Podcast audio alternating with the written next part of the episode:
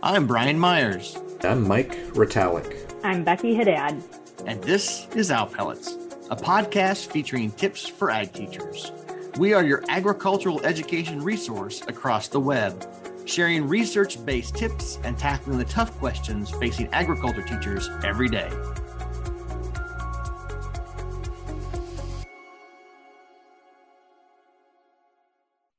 Welcome back, Owl Pellets fans. I'm Becky Haddad here with Mike Retallick and Brian Myers, and excited today to be joined by Brandy Disberger at Kansas State. Brandy, why don't you take a quick minute to introduce yourself for us today?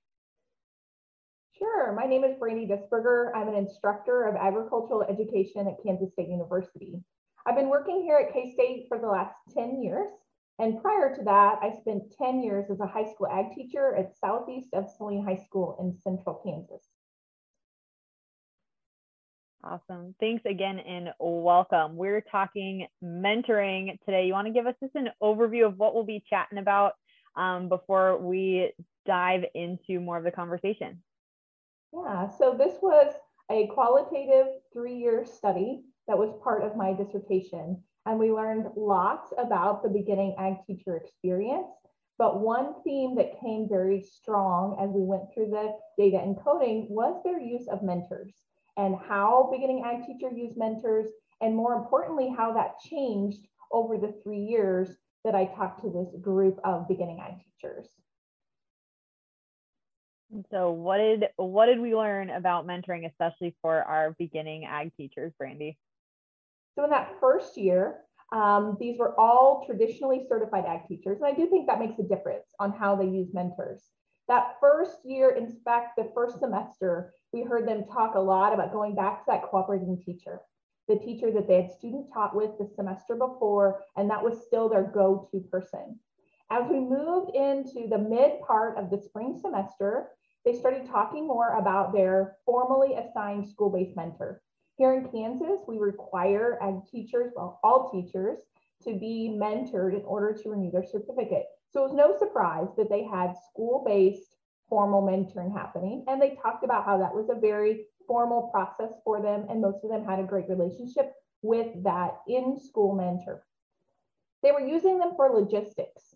How do I get a substitute? How do I do a PO?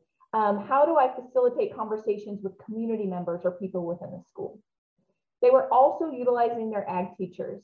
Um, again, kind of going back to that cooperating teacher, but more into that first semester, they started identifying with ag teachers that were within their FFA district because they were naturally seeing them more often as they gather with young students um, to do competitions and um, leadership development events. The downtime was spent just chatting with those ag teachers, and they were getting a lot of great mentoring from that. The third item um, type of mentor that they really talked about was a peer. Within the graduating class that they had, there was one person that they really exchanged information about. And this happened um, as a co relationship. They were not only getting mentoring, but they were giving too. Um, and they both found that it was really helpful to have these relationships with their peers. As we moved into year two, the formally assigned school based mentors were still present if they were in the school, but it was no longer formal. It was very informal in their relationship. They were going to people when they had a question within the school, and some of them had actually found somebody else other than the person who had been assigned that was a better resource for, for them, and they felt like they could do that. One of them in specific um, had the family and consumer science teacher as her mentor, and that teacher had retired after her first year she talked about how not having a mentor that was assigned within her school was hard for her in the second year because she still had questions, but she didn't know who she should go to. Um, as we rolled in throughout that second year, again, they were using more and more ag teachers and less dependence on the cooperating teacher and more dependence on those that were more local to their school and within their FFA district. They were using their peers and they were talking um, independently with them whenever they got a chance. As we rolled into year three, all formal was much less formal. All formal mentoring was much less formal. Um, they were really figuring out what do I need to know? Where do I need to grow? And finding specific people that can help them in those areas. that they may or may not have used in the first two years. That is fantastic, Brandy. And so, kind of one of the big questions that we always have, we talk about mentoring is a lot of times these beginning teachers call it imposter syndrome, call it not knowing what you don't know, call it whatever you want to call it. But what kind of things encourage these beginning teachers to actually engage with and use these mentors? And how do we help others do that same thing? Well, first of all, um, one of the things I feel like is out there that's just not true is that one mentor serves all. And we think that in ag, we're going to give them another ag mentor, or at the school, we're going to give them a mentor within the school, and they're going to be able to, to solve all of their problems and help them with everything. And that's not the case. In fact, some of the beginning ag teachers that I work with kept saying, well, but I have so many mentors. And you're right, you do, and you should use them all. Um, the other thing to come over with is it's okay to ask questions. Um, I think that as we come out as new graduates, we're maybe a little self conscious. I know I was of what we do and do not know. And so we are afraid to ask questions. And uh, this research says that our ag teachers who are doing the best for their students and their programs are willing to get over that and ask questions. It's also okay that if the mentor you ask first doesn't know the answer, they're going to refer you to somebody else. Follow up with that additional person. Um, that's not a, it's not a good question, or I don't want to help you. It's, I'm not the best person to help you, but here is who you can rely on. No, this is a, a great topic. And, and I think back as um, this whole idea of mentorship has evolved, um, our understanding and our, our role and responsibilities with it um, from state staff and from faculty and administration at local school districts um, has has kind of continued to grow, and it's certainly much more robust. Um, uh, what are some in the the role um, that it plays within it, uh, retention of, of faculty, I think are certainly important too, as, as we think about that. What are some best practices that you would have for school administrators and state staff and even ag teachers associations as you're as we're thinking about um, this idea of mentorship. One of the things that came to my mind is what do we provide to our mentors so that they can better help our beginning ag teachers? And one of the tools that i would like to see incorporated more is guiding the mentor on how to direct guided reflection in our beginning ag teachers. Um, as part of this study I literally asked the same question to these eight ag teachers every month for three years. And some of those questions were tell me what's going well, tell me what you're challenged with, what's coming ahead that you're excited about, what's coming ahead that you are concerned about. And just asking those four questions helped them not only identify where am I struggling, but also what has went well and not only identifying what am I looking forward to, but like what do I need to get on my mind so that I'm prepared that's coming down the pipe and doesn't surprise me. So mentors need to help in this guided reflection. And one of my recommendations is we know we have lots of mentors and you should use all of them in the purpose that they are intended for. But at least one of them needs to be formal in nature and really help with this guided reflection. Some of us by nature are very positive and we can tell you all the things we did well, but we struggle with where we need to improve. And many of us are the opposite. Um, we're very critical. And in fact, some of these ag teachers, when I said, tell me something that's gone well, they really struggled to answer that question. And I kind of had to hold their feet to the fire. There is something in the last month that you've done well. Tell me about it. Um, they needed that question asked and they needed to be guided in identifying what that was so that they could celebrate successes and identify challenges. We need mentors to help with that role.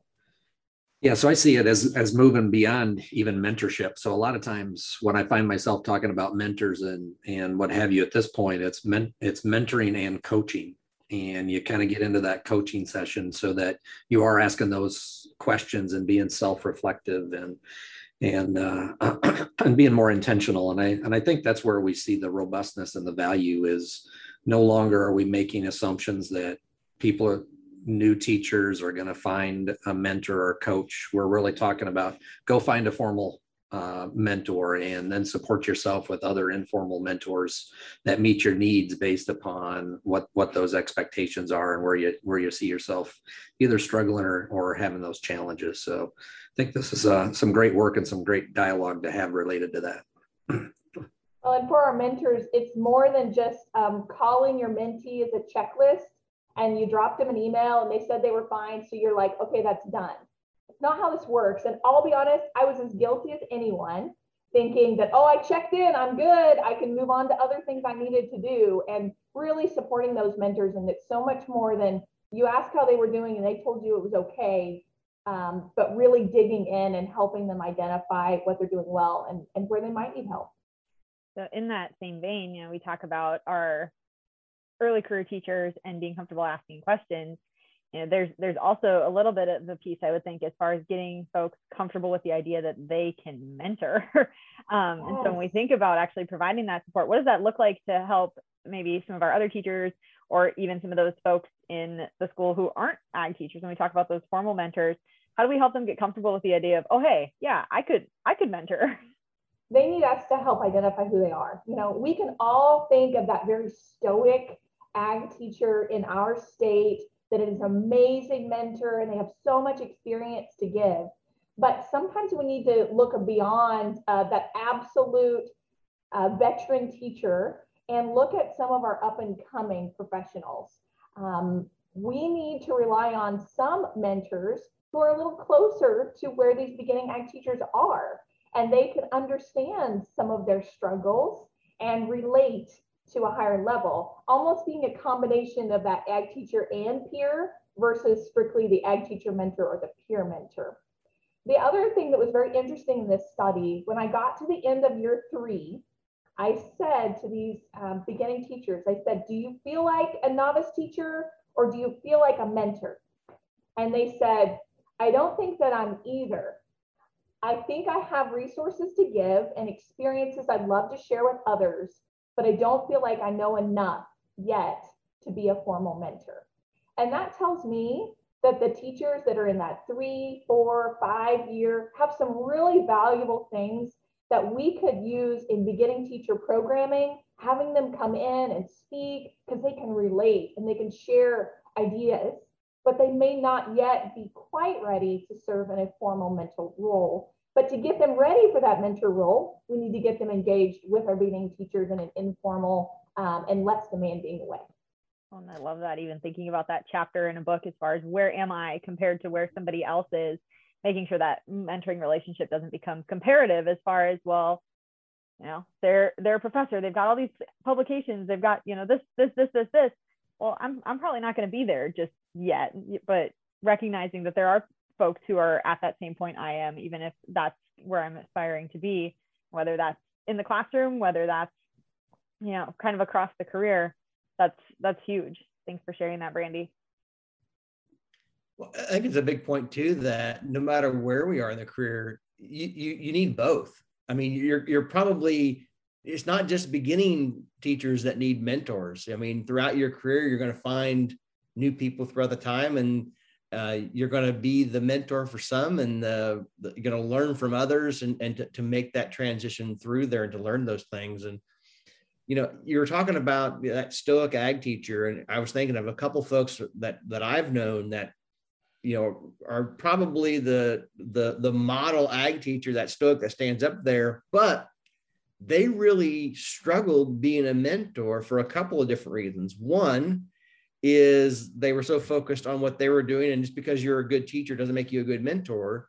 And the other thing was i can think of one right now that wanted to mentor that really would have been a great mentor but people were scared to death to talk to him because he was such a legend in what what he did that i i physically drug beginning ag teachers to go talk to this person and they found oh he wasn't that bad he wasn't that scary. Well so how do we help break down that barrier to really help people to to ask people for different things to understand that that role you were talking about?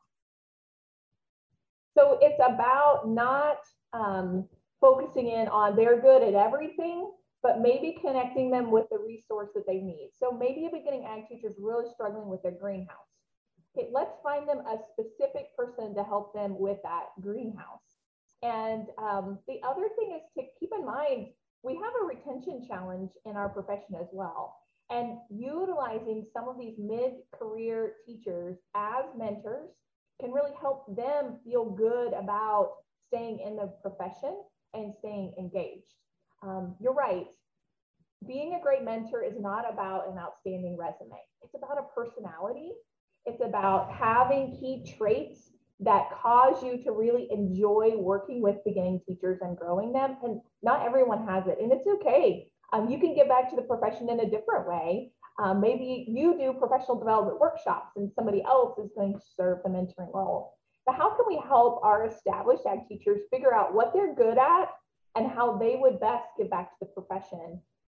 One of those roles might be as a mentor. I think that just goes right back to something you had said before, as far as you don't have to be the be all end all mentor who has all the answers. You've got this is one thing I can be really helpful with, but I also know this person is really good at this and this person can be really helpful with that. Um, and I think that's that's just essential um, when we think about those pieces, both from what you had talked about before as established, you know, that that student recognizing that that one mentor probably won't do it all, but as mentors too, not taking on that whole load of I've got to do all of this and that mentoring network and support is just so so essential um, Brandy, I really appreciate this this conversation today. This has been a really cool thing to get to chat about. Are there any last nuggets that we really need to be thinking about as far as um, even or maybe even especially at the state level or the admin level as far as what do we need to really be taking home as far as supporting mentoring in our schools and with our state associations? If we really want mentoring to work, we have to recruit outstanding mentors. And again, it's about personality, it's not about their resume. And then we've got to put a lot of thought and intention into those mentor matches. Um, when they have some common interests, when they have some um, things that they can build a relationship on, then those mentoring relationships tend to be much more fruitful for both parties. Um, mentoring is not, oh, I got a new teacher. Who can I find? Who's the first person who would say yes? and I'll match them up. Um, I lived that life and uh, that wasn't the most successful strategy, but it helped me move forward at that moment. Um, but really, let's rely on our teacher educators who know at least our traditionally certified teachers and their personality, and let's rely on our profession to help identify the teachers and work as a team to make these matches so that they're very purposeful and therefore more rewarding for both mentors and mentees. A team-based approach to mentoring across the board. Um, thank you so much for the conversation today, Brandy. It was great to get to chat with you. Um, some really exciting stuff to be thinking about, both from the new teacher perspective, but also thinking about folks who are, you know, struggling to identify themselves as mentors and thinking about ways we can continue to support that mentorship both at the school level and at our state association level. Brandy, thanks again for joining us today. And for the rest of the Owl Pellet fan base out there, we'll see you next time. We hope you've enjoyed this episode of Owl Pellets. Check out our website for more information on this topic and to learn more about our guests. Follow us on Facebook, Twitter, and Instagram to stay connected. And be sure to subscribe to our podcast so you'll never miss an episode. For Mike and Becky, this is Brian here by the Owl Pellets saying thank you, and we look forward to seeing you again on another episode of Owl Pellets Tips for Ag Teachers.